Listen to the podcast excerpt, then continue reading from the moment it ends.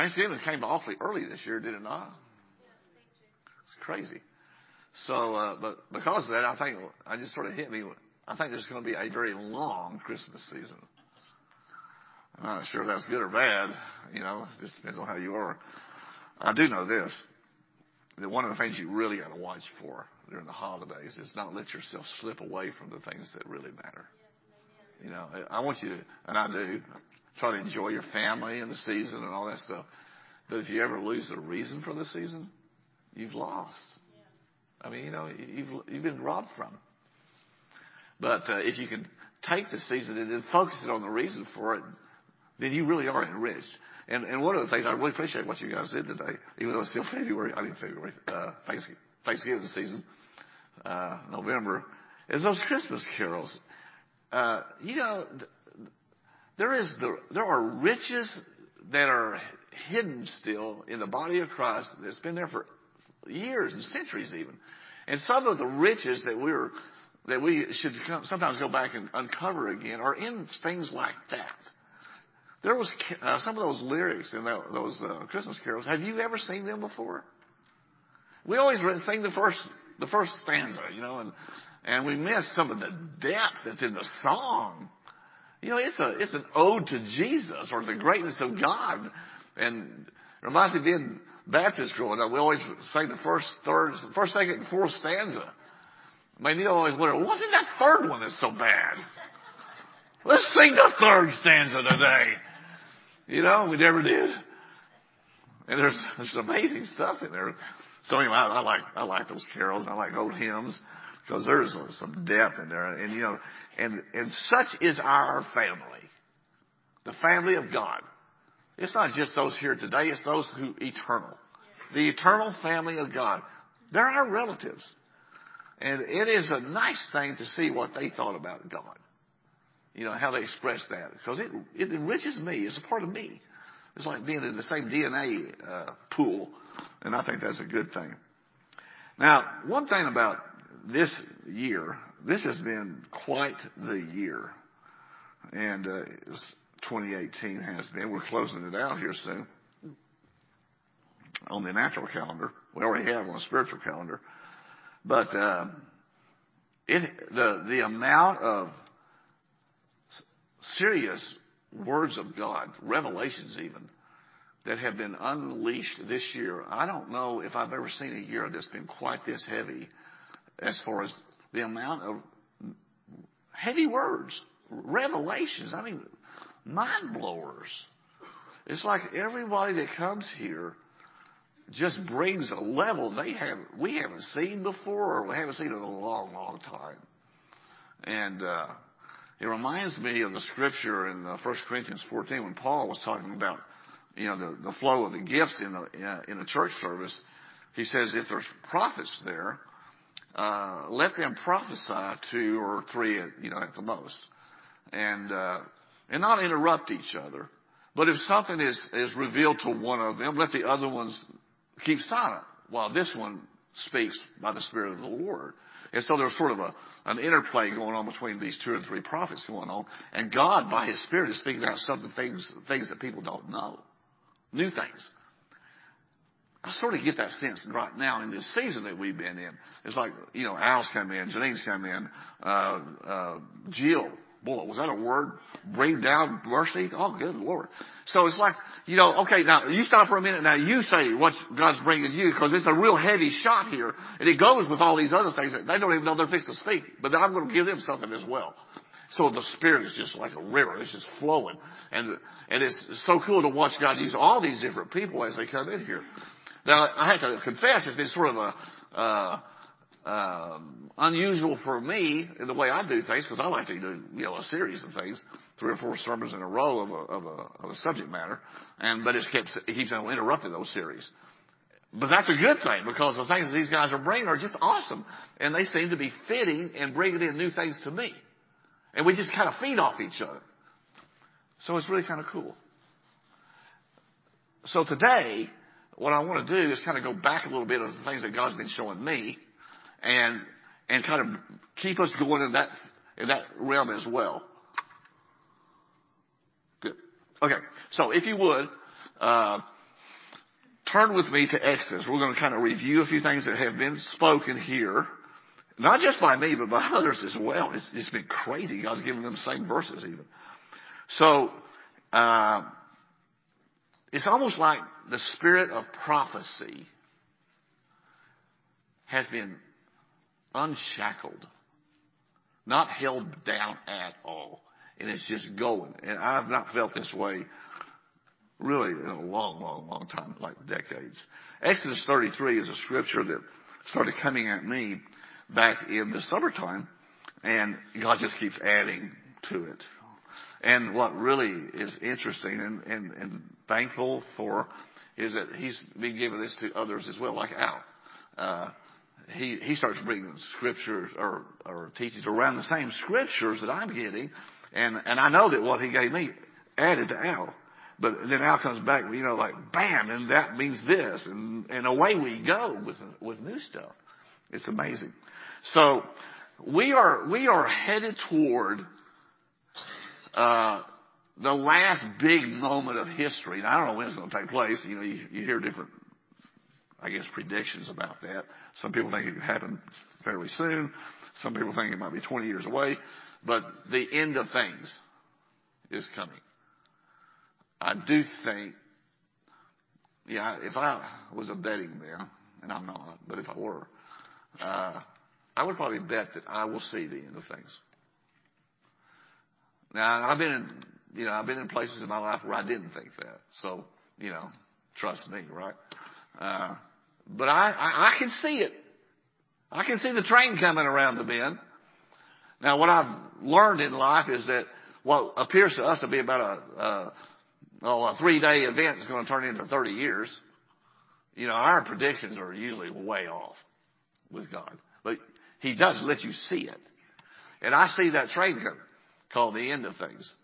And at the end of things, when Jesus comes back, there, we will fulfill a scripture in Hebrews 12. You don't need to go there, but in Hebrews 12, it talks about that time in this way. It says, there is a second shaking. A shaking again. He's going to shake the heavens and the earth at the end. And he said it one more time, referring to the fact that he's already shook it once. He shook it during the days when God went to Egypt, took the people out of there with Moses, came to a mount, mountain in the wilderness called Mount Sinai, offered them the covenant, and when they said yes, he shook the mountain.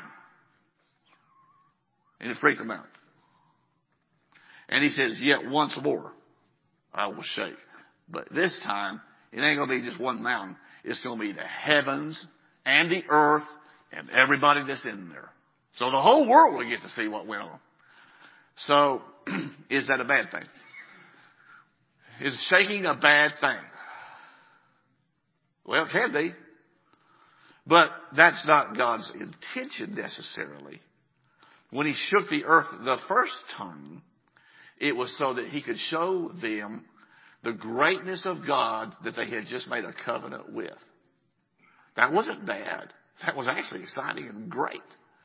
So for the right people, the shaking is actually a good thing. But if you're on the wrong side of the coin, it's not a good thing. It is something to be afraid of. Very afraid of. Well, in Exodus 33, we're, uh, we are at that time where he shook the earth the first time. We were just right after it. And typical people, you know, just like us, an, amazing, wonderful thing happens to them. And it ain't, I mean, 40 days later, they have completely blown it. It took 40 days for them to blow the most amazing thing that God had done up to that point. He shook a mountain. And 40 days later, they have blown it. So after that, I mean, you would think if you were a logical person like most males, you think that's it. But like most females, it's never really over, is it? God made them both. So there you go. There's always another chance with God. I like that. There's always another chance to get to His heart. But He's going to test you to see if you really want it this time. He offers it for almost for nothing the first time. Second time, it costs you. It'll cost you big. Do you really want it? So Exodus 33 is they have blown it. And God says, okay, Moses is interceding and, and God says, okay, go into the promised land. I promised you I would do it. I promised Abraham I would do it. So I'm going to do it. I'm going to give you that promised land, but get out of here and I'm not going with you. I don't want to be around you. Basically what he's saying. Because if I was around you, I would consume you. I think he's still a little angry. So anyway, he makes them an offer. You can have all the blessings, but you can't have me. Is that good enough? There's your test. If you were offered everything that God has promised you, but you wouldn't have His presence, would that be good enough for you? I think that's the test that's going to be on all of us as we go forward. In fact, if you see in Exodus 33, verse 3, he says what I just uh, referred to, verse 3, Go up to the land flowing with milk and honey, for I will not go up in your midst, lest I consume you on the way. For you are a stiff-necked people. And so everybody just freaks out when he says that. And in, and here's a good word for some of you. When it looks bad, press in. When you've been exposed in your worst state, and we all have shown our rears before, have we not? One of you. I mean, his is so amazing. We've all done that. Don't kid yourself. Your righteousness is as filthy rags before the Lord. The best you got is nothing, really. That's the truth. And sometimes it's out there to be seen. We all have the bad stuff. And when it's exposed, I'm giving you a heads up. Press in.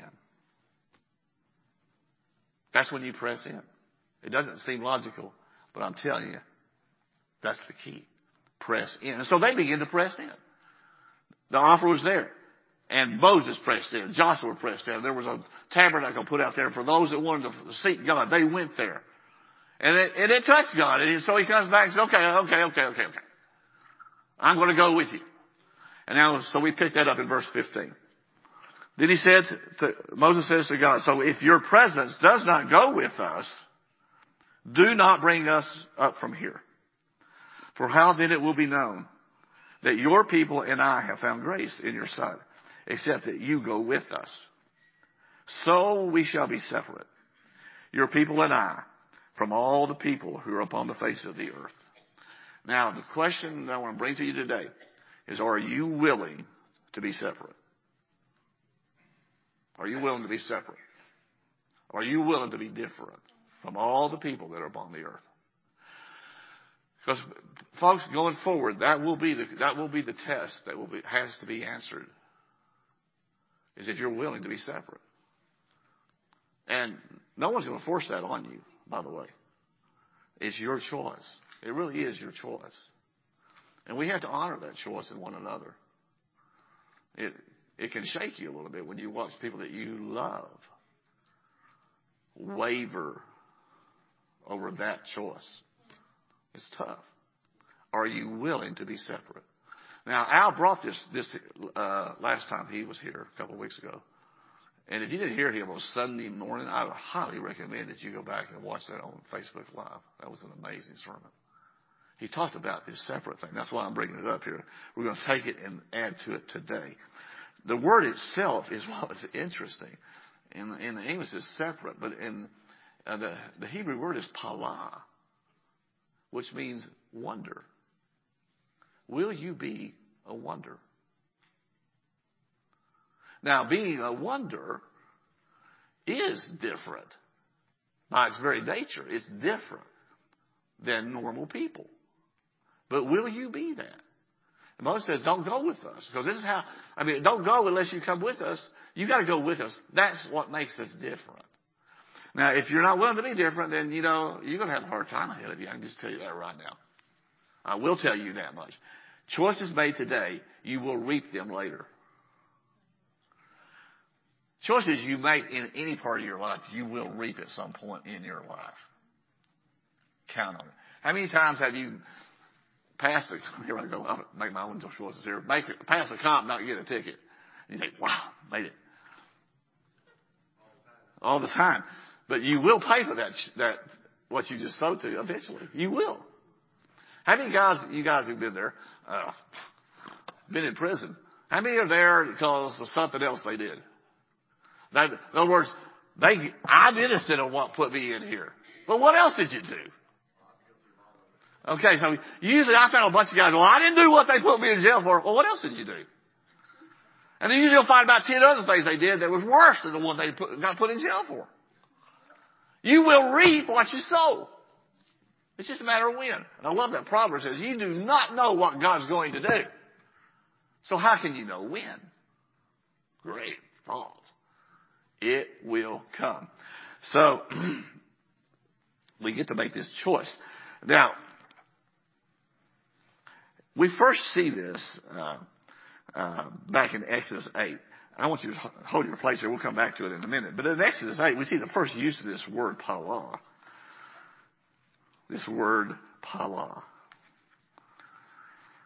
There's actually two. One's a noun, one's a verb. I'm not going to go into all that. That, that was kind of hard to follow. But in Exodus 8, we see the first time he asked this question or uses this point about being separate.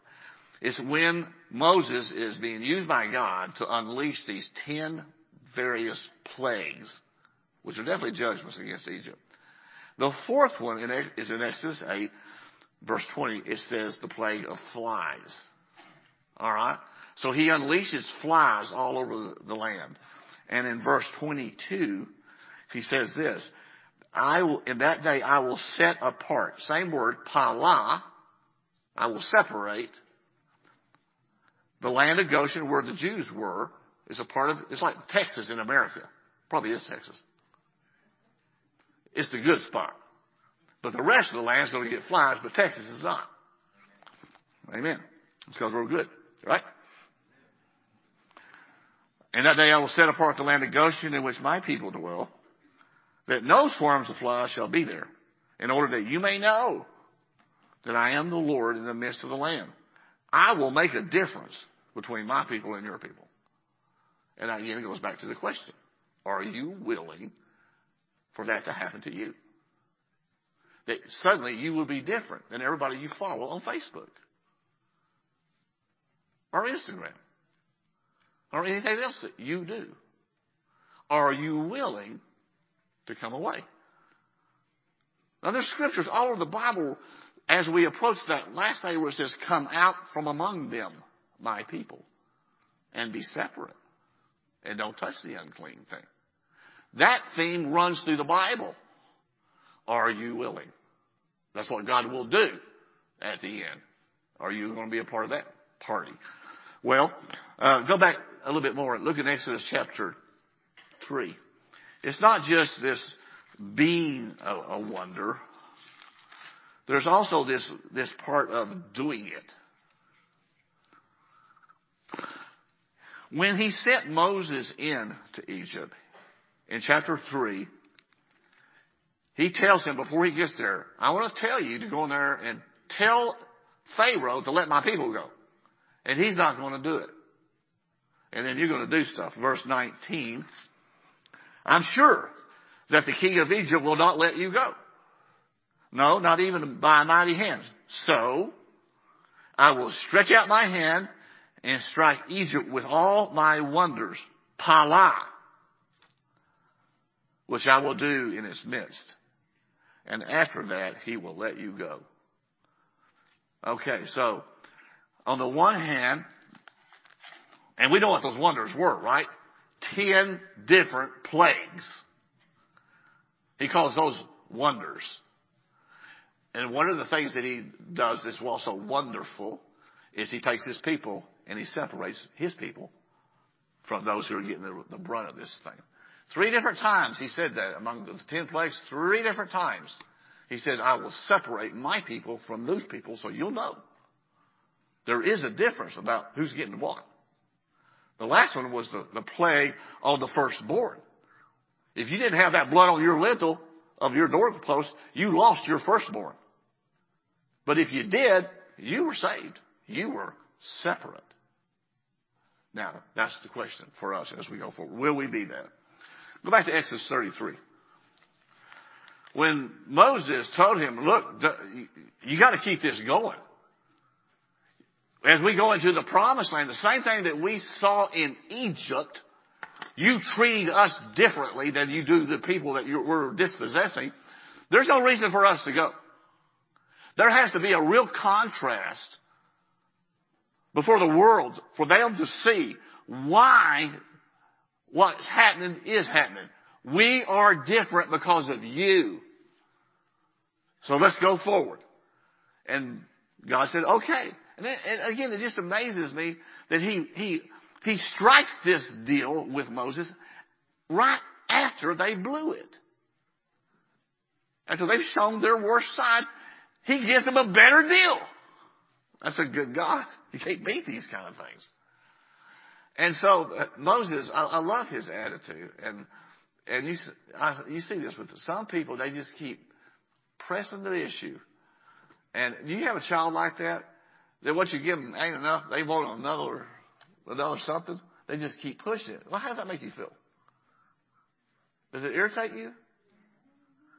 Here's the good news. God's not like that. He kind of likes that. Y'all remember the story about uh, two of the disciples of Jesus, James and John? Their mother, boy, I really relate to this. Their mother goes to Jesus and says, I want you to do something for me. And he says, what? Grant these my two sons will sit one on your right hand and one on your left hand in your kingdom. Now, she's pushing it, don't you think? You got 12 disciples and here she's doing a little private get together with Jesus and try to pull one for her kids.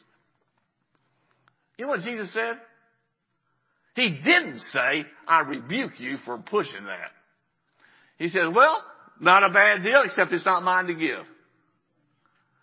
He didn't say, yo, get out of my face or nothing. He said, you know, good shot, but it's just not mine to give. That's for God to give. So he doesn't rebuke you for asking for more of the kingdom. He kind of likes it. And that's what Moses does here. After all this stuff, he's, he's playing on house money now for all you gamblers. I mean, he's got it back to where it was before they blew it, and now he pushes it even more. By saying, okay, done. I like this deal. So now, give me more. Show me your glory. That was a big issue. Big question. Will you show me your glory? And again, God says this, nobody's ever seen my glory. Nobody. What a question to ask God. Show me something that nobody has ever seen. Did it bother God? Not at all. He likes that attitude. And he basically says, okay.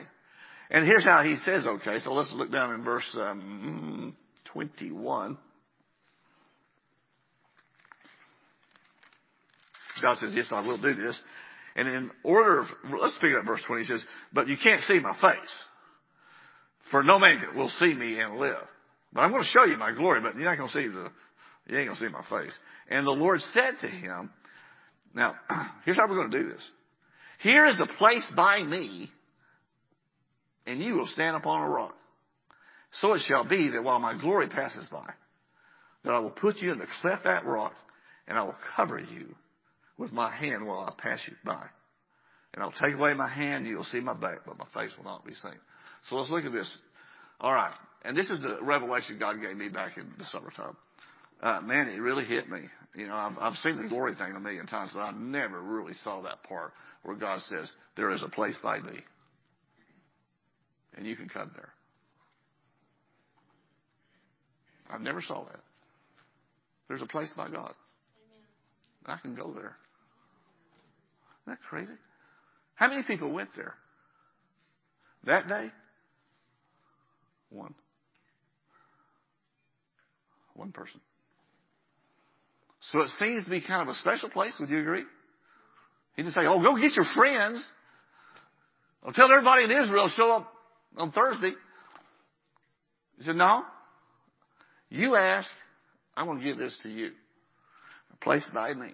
And God has been ministering to me ever since then that He wants us to know that place by Him is still there for those of us who will ask to go there. It's a very special place. Never, Everybody doesn't go there, folks. But you should count yourself as blessed because in this church, that has been brought to the table.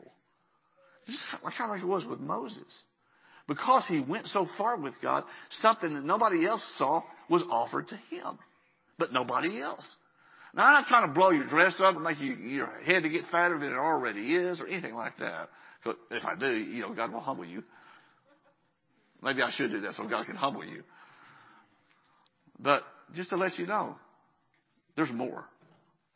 There is more. And so, and when he got there, he says, and there's a rock there, by the way. And I want to, I want you to stand on that rock. And here's what I'm going to do. I want to cover you with my hand, hide you. And then here comes my glory. All right. Is Moses the only one that's ever been there? And the answer to that is no. No. Uh, in fact, a couple of weeks ago, I, I did a, a series, I mean, a sermon on others who've been there or who were asked to go there. And various people. There was uh, uh, David. He talked about look at all these look at all these banners. They're all about Psalm 91. Look at that one in the middle. He shall cover you with his feathers. That's what he did with Moses. I'm going to cover you with my hand. I'll cover you. There is a refuge. He who dwells in the secret place of the Most High. Where's that at? Yeah, right over there. That's that hiding place, that place next to God. David saw it. And he wrote about it extensively. In fact, we'll see some other uh, scriptures later. That was a, one of the themes of, of David's ministry was to talk about that place. Okay? So David was one. He wasn't the only one. As a matter of fact, all the Levites in the Old Testament, the priest, the whole tribe of the Levite, were invited into being in that place. To stand before God. Now, some of them blew it. And in the New Testament, there is, a, when Jesus comes back, he will reestablish another temple. It's called the Ezekiel temple, the millennial temple. In that temple, the Levites who fell along with the people of Israel, who, who he, they ministered to, to, them during their time of idolatry. They didn't make a distinction for the people between what was profane and what was holy. They just sort of went along with it. Kind of like the church of today. There's a lot of, the church of today has quit being salt in, lot, in lots of places. So when the millennial temple comes back during the thousand year reign, those, those Old Testament priests that did that, they can't minister in that temple before the Lord. They can be in the outer court. But there was a small group called the, sons of Zadok. They were Levites as well. They didn't faint in the day of adversity and, and when the idolatry was going on. They called it out. He says, they will minister before me. They will come into me and minister to me, says God. So they also were called to be in that place. There's, there's, in the New Testament, did you know, like, this is amazing to me. The Bible says in Revelation 1 that Jesus has made you, all of you, priests to God. So you too are called to that place if you want to go. You, you're called there. There's various prophets that, that had uh, that place that opened up. We talked about David. He was a prophet. There were other ones like Elijah. He was called there. He said, I stand before the Lord of the, of the, of the heavens.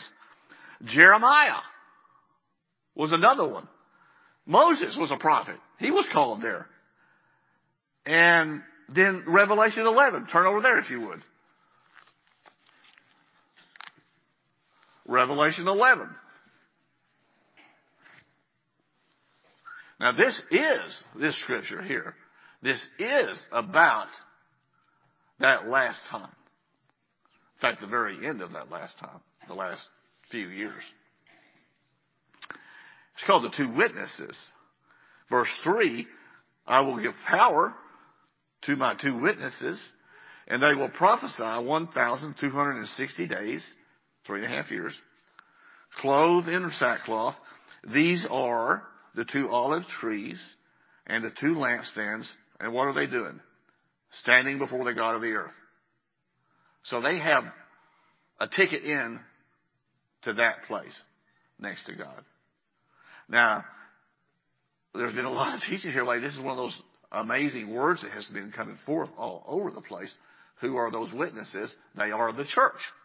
They are the church of the Gentiles and the, and the church of the re, Uh, redeemed and restored Jews that will be saved and get it, that Jesus is the Messiah.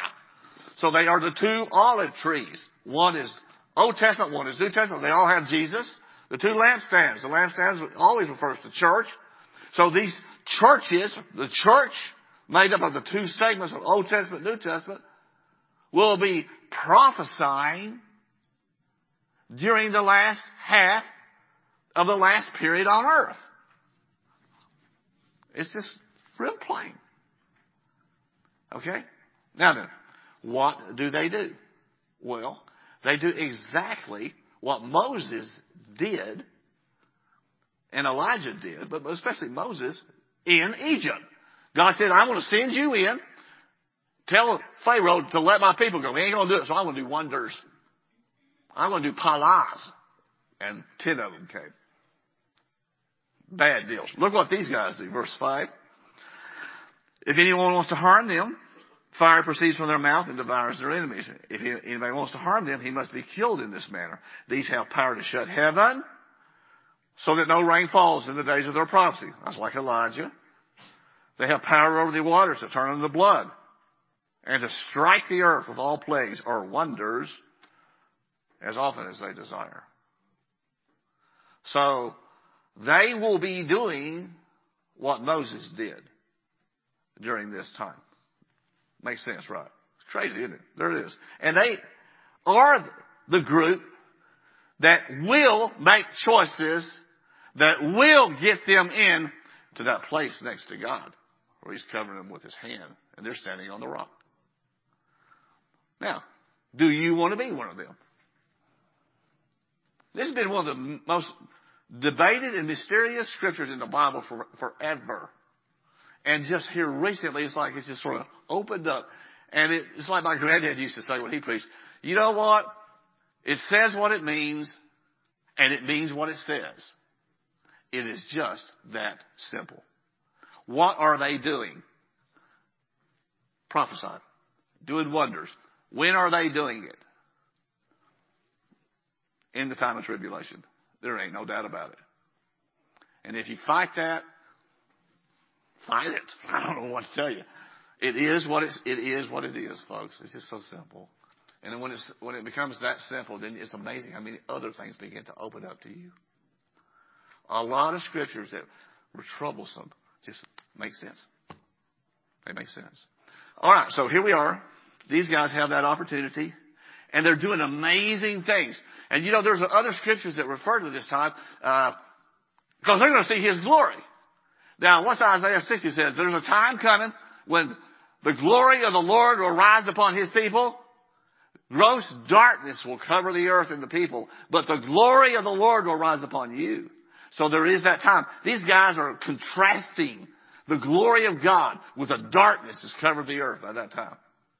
They're just like light shining. And yet they're, they're hiding in the secret place of the Most High. So they're hiding in, right in the open. It's crazy. But that's what God's going to do. Now, how do you make the right decisions? Well, look at Matthew 7. I want to stand on that rock. That's what I want to do. Matthew 7.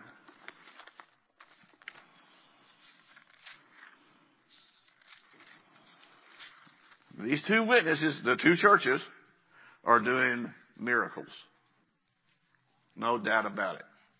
They're doing big time miracles. Now we know the devil will be doing miracles as well during that time. Lying wonders is what the scriptures calls it.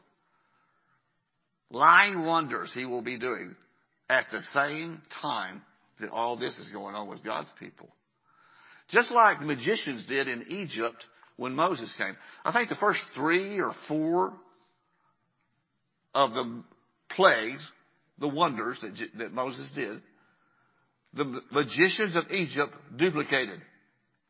They could do it too. And but when they got to number three or four and he pulled one out, they said, "Man, this is the hand of God. We can't do that."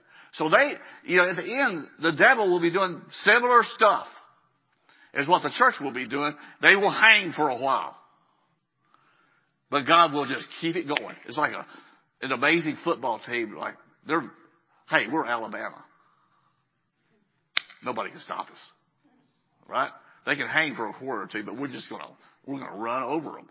Eventually, we'll just slaughter them. Well, Matthew 7. It kind of speaks at a time like that.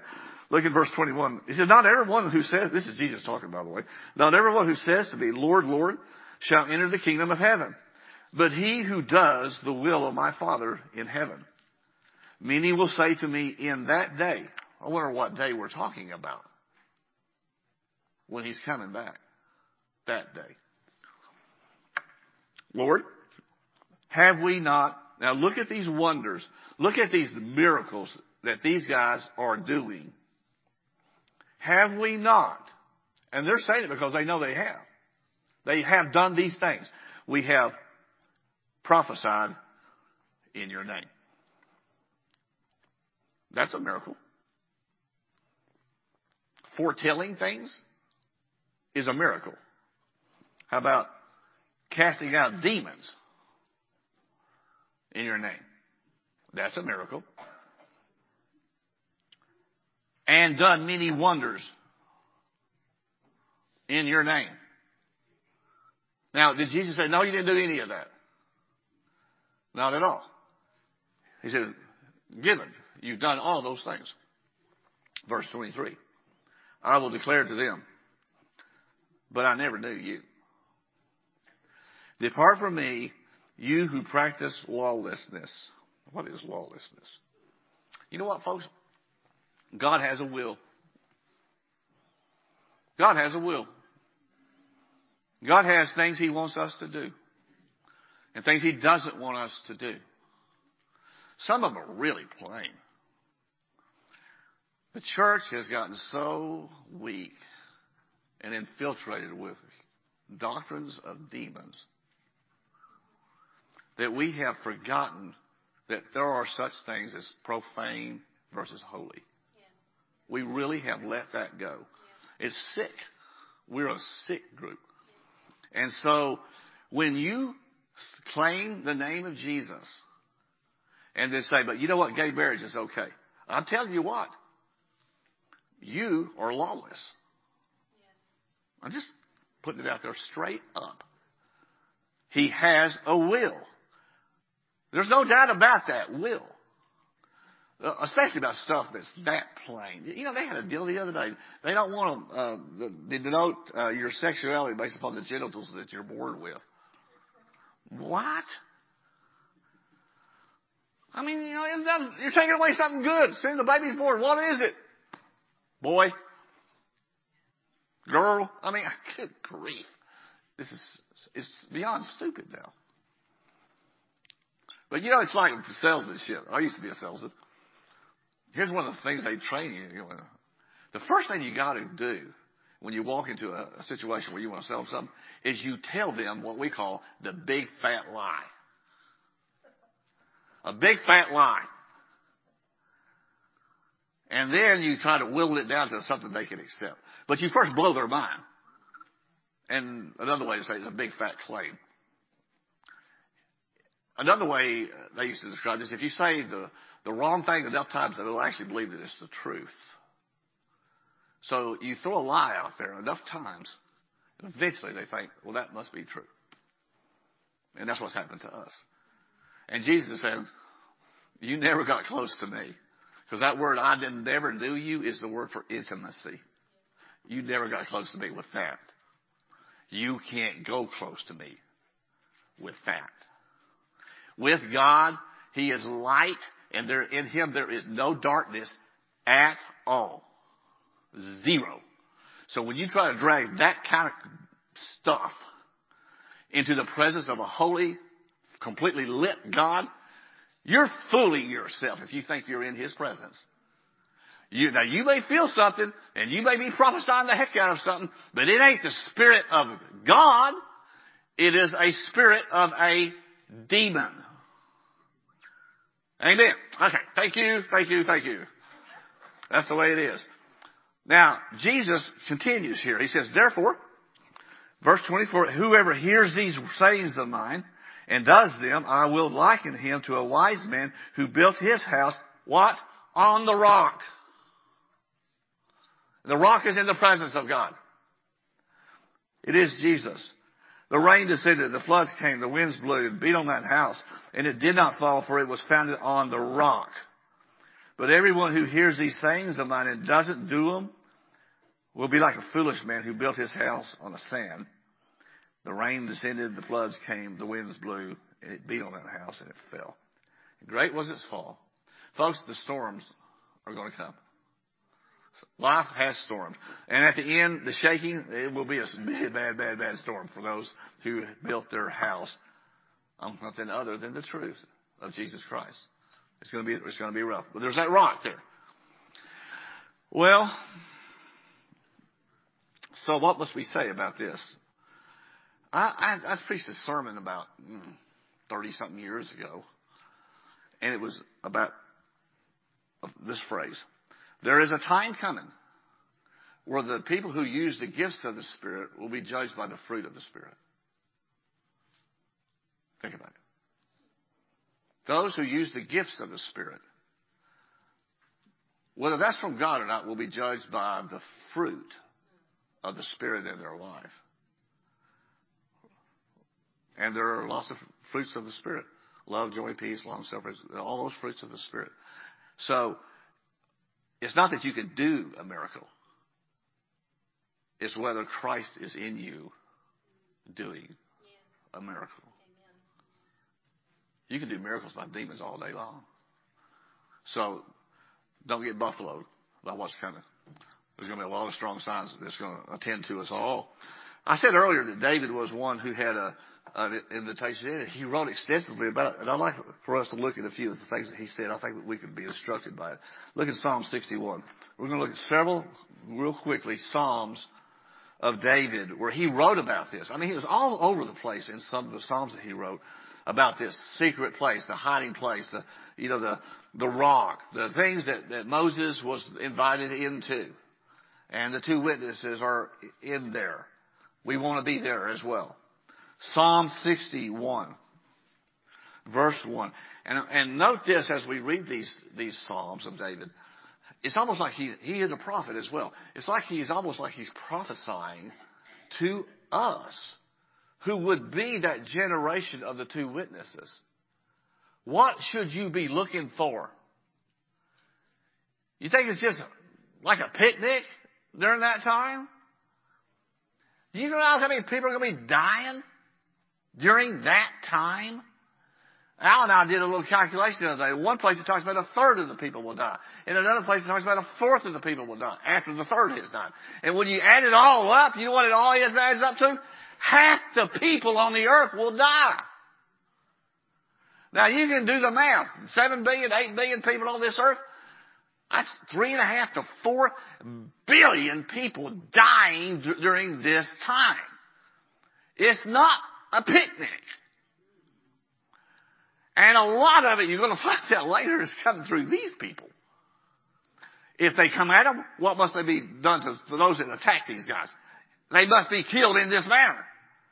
So as they attack the body of Christ, bam! There will be a response from God. That will not win the election for us. Have you noticed that Trump is a good example of that? He's done a lot of right things. Did that give him accolades and oh yeah, you're the man of the year? He got exactly the opposite, did it not? You think you're any different? Not at all. So What is it like in a time like that, and what must you conduct yourself like during a time like that? Well, David kind of slates to it. Psalms uh, 61, verse 1. Hear my cry, O God, attend to my prayer. From the end of the earth I will cry to you. Now look at this next phrase.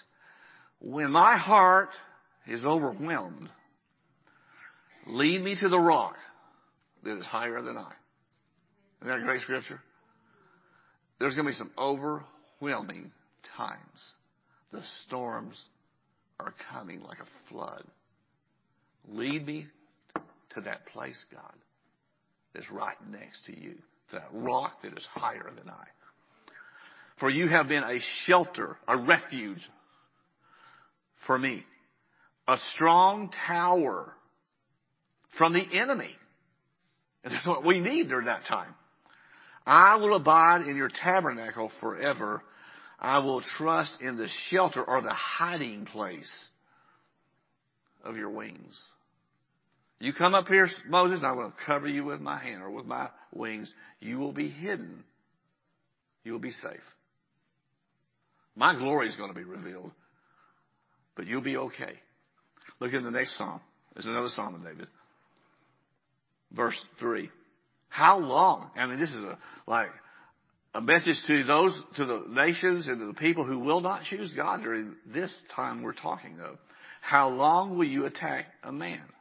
Or the two witnesses. You shall be slain, all of you, four billion, like a leaning wall and a tottering fence. They only consult to cast him down from his high position. They delight in lies. They bless with their mouth, but they curse inwardly. CNN, MSNBC, NBC, New York Times, Washington Post, media, Hollywood. That's them. How long will you attack a man? Well, they can get up every day to attack him some more. And they will do that to you. Well, look down to verse 5. So here's what the way we should be conducting ourselves in times like that when it comes at us. Verse 5, my soul, wait patiently or wait silently for God alone. Just God. For my expectation or hope is from Him. He only is my rock and my salvation. He is my defense. I shall not be moved. In God is my salvation and my glory. The rock of my strength and my refuge is in God. So there we have it again. The rock, the rock, the rock, the place of hiding. Look at Psalm 16. Another Psalm of David.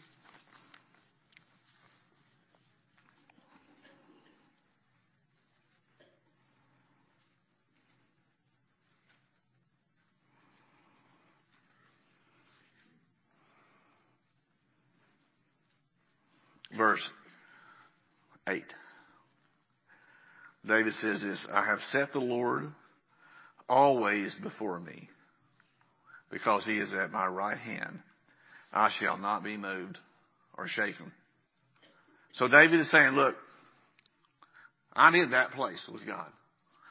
And I have set him always before me. Now, my question to you, and this is a challenge, I'll tell you. As I think you hopefully will begin to experience what I'm talking about today. I know I have several times. It's just amazing. Will you stay there? Can you say like David, I have set the Lord always before me. I have set him at my right hand. I'm at his right hand. We're together here. I'm, I will not be shaken. How can he say that, folks? And here's, here's your instruction in righteousness here. How can you get to where David is right there? Back up to verse 5.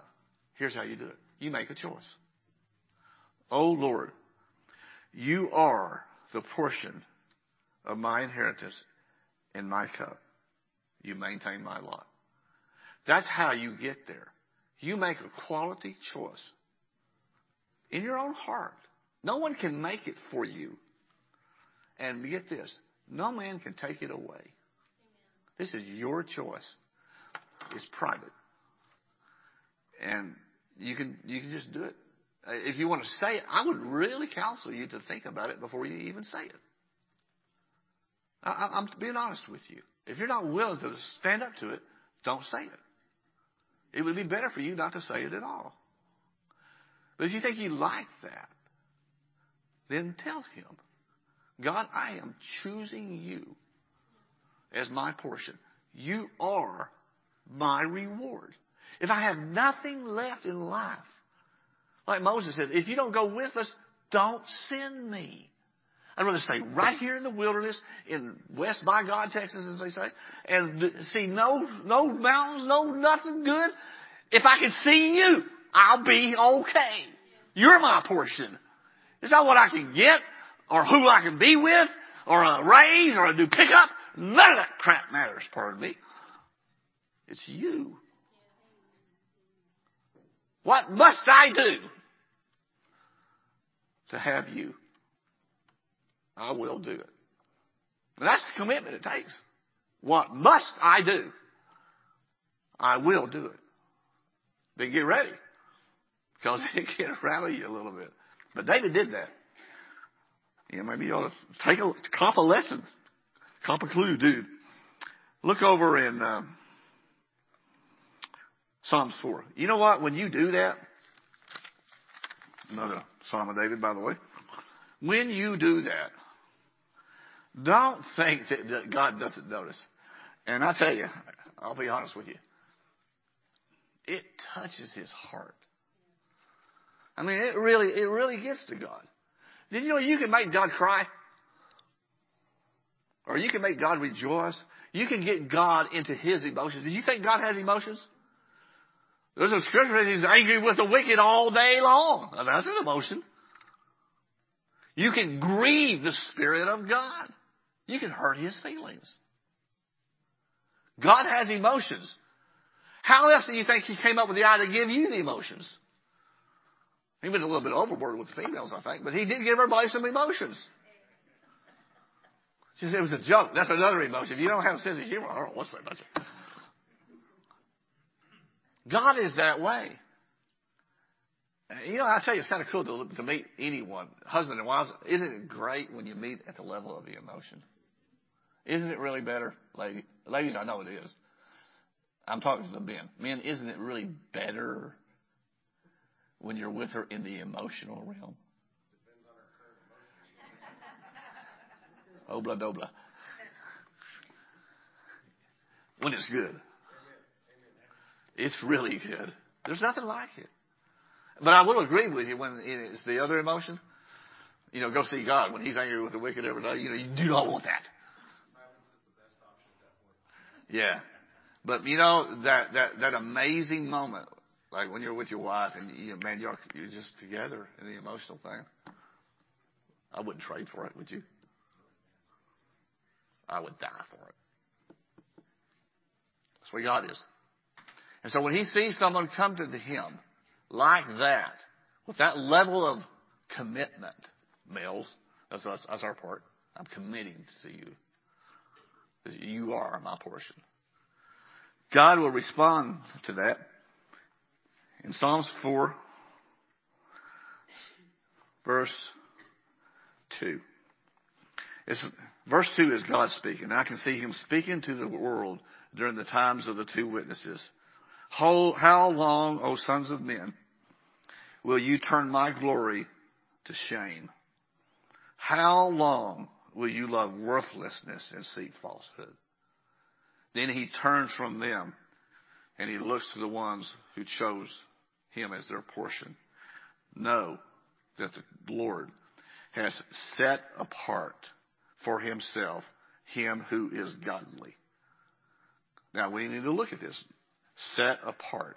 That's that same word, pala. Same thing he did with his people in Egypt. I have made a difference between you and my people. I have set apart for himself. I love the Vulgate. He has made them wonderful. I ask you the question up front. Are you willing to be made a wonder? And be separated. That's what he wants. He wants you to be different. That makes you beautiful in his eyes. And he says, and who gets this treatment? Him who is godly. Oh, I have to work for it. No, no, no, no, no, no. You completely misunderstood God. That word godly is the word chesed. It is the person who has been the object of and the recipient of, he took it in, the loyal love of God or the mercy of God. In other words, David was a chesed and he, he, he wrote about it after he got busted with Bathsheba. That is a chesed. A godly person. Did David blow it? He kind of messed it up with Bathsheba and, you know, Uriah died because of it. He wrote a couple of Psalms about it. He said, man, I'm busted. I will confess my sin before you. I, just don't, just don't go away from me. Don't take your Holy Spirit from me. Don't leave me like Moses without your presence. David did exactly what Moses did in his worst moment. And begged God, don't leave me. And God said, you got it. And then David comes back, writes another song, blessed is the man whose iniquities is forgiven. That's the blessed person. That's the godly man. It's not the perfect man. It's the godly man. You got it? It's us. If we're just honest. You're gonna fall? Yeah, you fall. Everybody falls. But the righteous gets right back up. And stands before his God and says, you know, thank God for the blood of Jesus. It's enough to cleanse me from that unrighteousness too. And just receive it. God reserves those for himself. It leads us to this. You know, you're actually called to this. You may wonder, well, am I called to this? Oh yeah. Psalm 139. I love it. I love the reaction to Psalm 139. Oh my God. the ever present Psalm 139. This has been going on for seven years.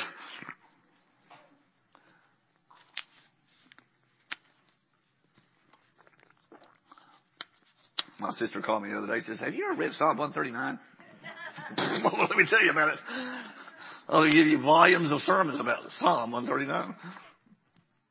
You're called to it. You're called to have this placement as a wonderful person. A pala. You're called to it. Verse 13. David wrote this too, by the way. this guy. He tells guys that you, you formed my inward parts. You covered me in my mother's womb. I will praise you, for I am fearfully and wonderfully made. Marvelous pala. Marvelous are your works. What is his work that is marvelous? The seed that became you. He's talking about his birth, is he not? You formed my, my, my parts in my mother's womb. This is your work, God. This is your work. When you became born again, the seed of the Lord, His marvelous seed, came into your life, and you were born again by the Spirit. And you became a new creation.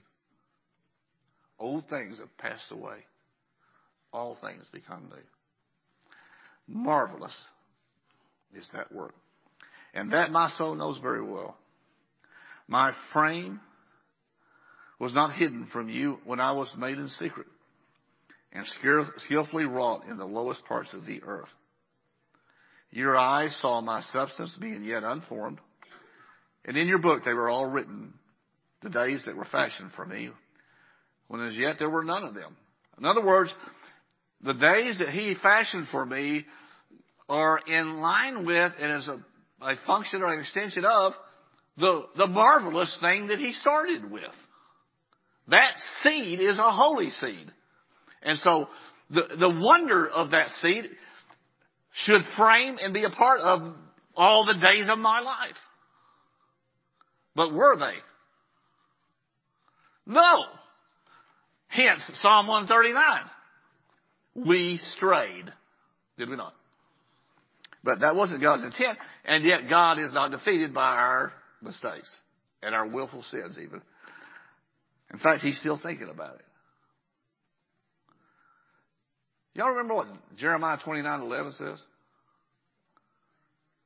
Y'all remember that scripture? I know the thoughts that I have for you. I'll just, I'll quote it to you. You say right where you're at. I know the thoughts that I have for you, says the Lord. Thoughts of peace and not of evil. To give you a future and a hope. That's God's thoughts. The thoughts that He has for us is to give you a future and a hope. They're not evil. They're good. Amen? They're good. And when He created you in Psalm 139, His thoughts were about that good thing. Okay? And verse 17, the psalmist, David wakes up to it, says, God, how precious also are your thoughts to me, O Lord. You're thinking about me. Uh, in other words, I'm plugging into what you've always thought. And is there just a few of them? Oh, no, no, no. How great is the sum of them? If I should count them, they would be more in number than the sand. That's how many thoughts that God has for you. That's crazy. Well, he's thinking he's numbering the hairs on your head. And, I mean, he's noticing sparrows that might fall to the ground. He notices that. You know, he's, he sees it all. He's always thinking about you. And he's thinking about you in the context of the way he originally designed you to be. A wonder. Isn't that great? I love that stuff. And then he says this, when I awake, I am still with you. Now, what does that mean when I awake? Is this all a dream? I don't think so. I think what he's really doing is he's referring to the rest of Psalm 139. If you go back and read the first part of it, he says, Man, I tried to get away from you. I tried to make my bed in hell. I found that you were there. I, I, I went everywhere in life to get away from you. But I found that you were there. I finally woke up from my stupidity like a prodigal and said, it was better in my father's house than it is in what I chose. I'm going back. So the psalmist says, I, wake and I'm back in the stream of your thoughts and the way you really wanted it to be. I'm going back. And then verse 23 says, So search me, O God, and know my heart. Try me and know my anxieties and see if there's any wicked way in me and then lead me back to the way everlasting. That's Psalm 139 in its essence, right there. And then it's almost like he's answering it. Psalm 17. Go back. Psalm 17.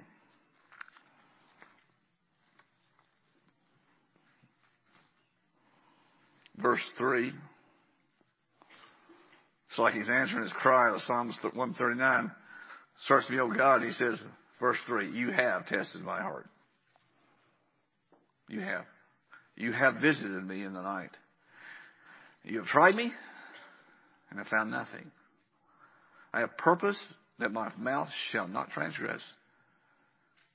Concerning the works of men, by the word of your lips, I have kept, my, kept away from the paths of the destroyer. Uphold my steps in your paths that my footsteps, footsteps may not slip. You know, I kind of got that underlined. You know, even folks, when you, when you wake up from your slumbering lifestyle of stupid and come back to God, don't ever think that you got it made. That, that you don't have to worry about what you choose today. The prayer should be, don't let me slip. I don't want to slip away. Hebrews talk about we, we, the salvation we got, we shouldn't let it slip away. And like the kiddo says, we nibble our way to lostness. It's kind of like the holidays. How many have already swore beforehand that you're not going to gain weight? The average American will gain six pounds during the holidays. Some of you got a leg up on that already, I see. You swore you wouldn't do it. We're not a week into it, and you've already done it. It slips away. Get right back up. Go right back up to the real deal. Um, let's keep reading here. I've called upon you, for you will hear me, O God. Incline your ear to me and hear my speech. And so he, he, he goes right back to the Pala. Show your marvelous loving kindness by your right hand. See, it's at the side of God, the right hand of God, that we find all these wonderful things. Part of it is that pala. He's that way too. But his pala is based upon his loving kindness. And that loving kindness is that word we said a while ago, his chesed, his mercy. He's loyal to you even when you're not.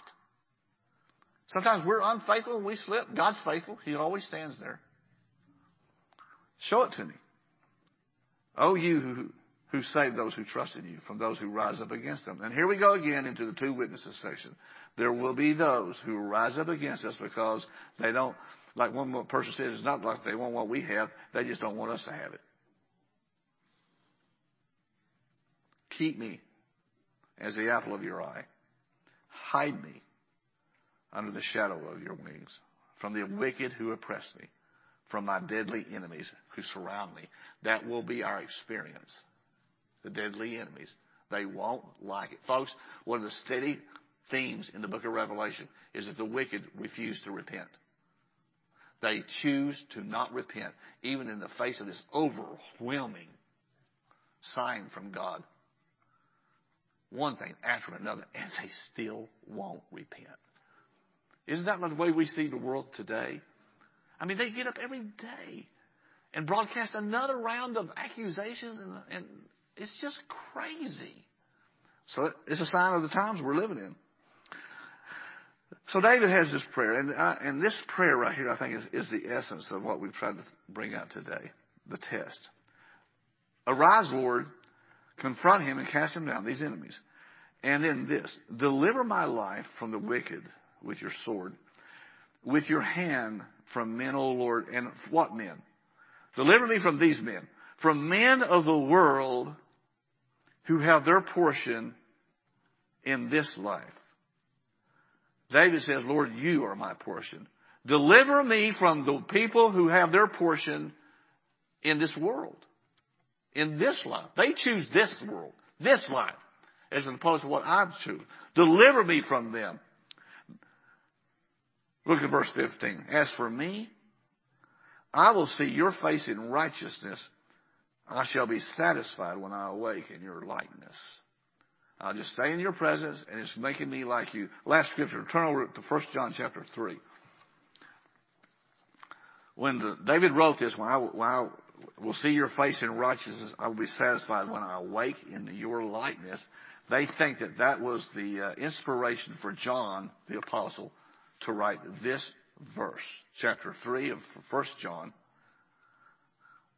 verse 1. Behold what manner of love the Father has bestowed on us, that we should be called the children of God. Therefore the world does not know us because it did not know him. Beloved, now we are the children of God and it has not yet been revealed what we shall be. But we know this, that when he is revealed, we shall be like him, for we shall see him as he is. John got that by reading the Psalm of David. When I awake, I will be satisfied to be like you. That's, that's what makes my ticket run, is you. All right. Let us pray. Father, I thank you that you have given us such a call. It is a special call. And my prayer is that we would all have ears to hear it. Um, but you know, Lord.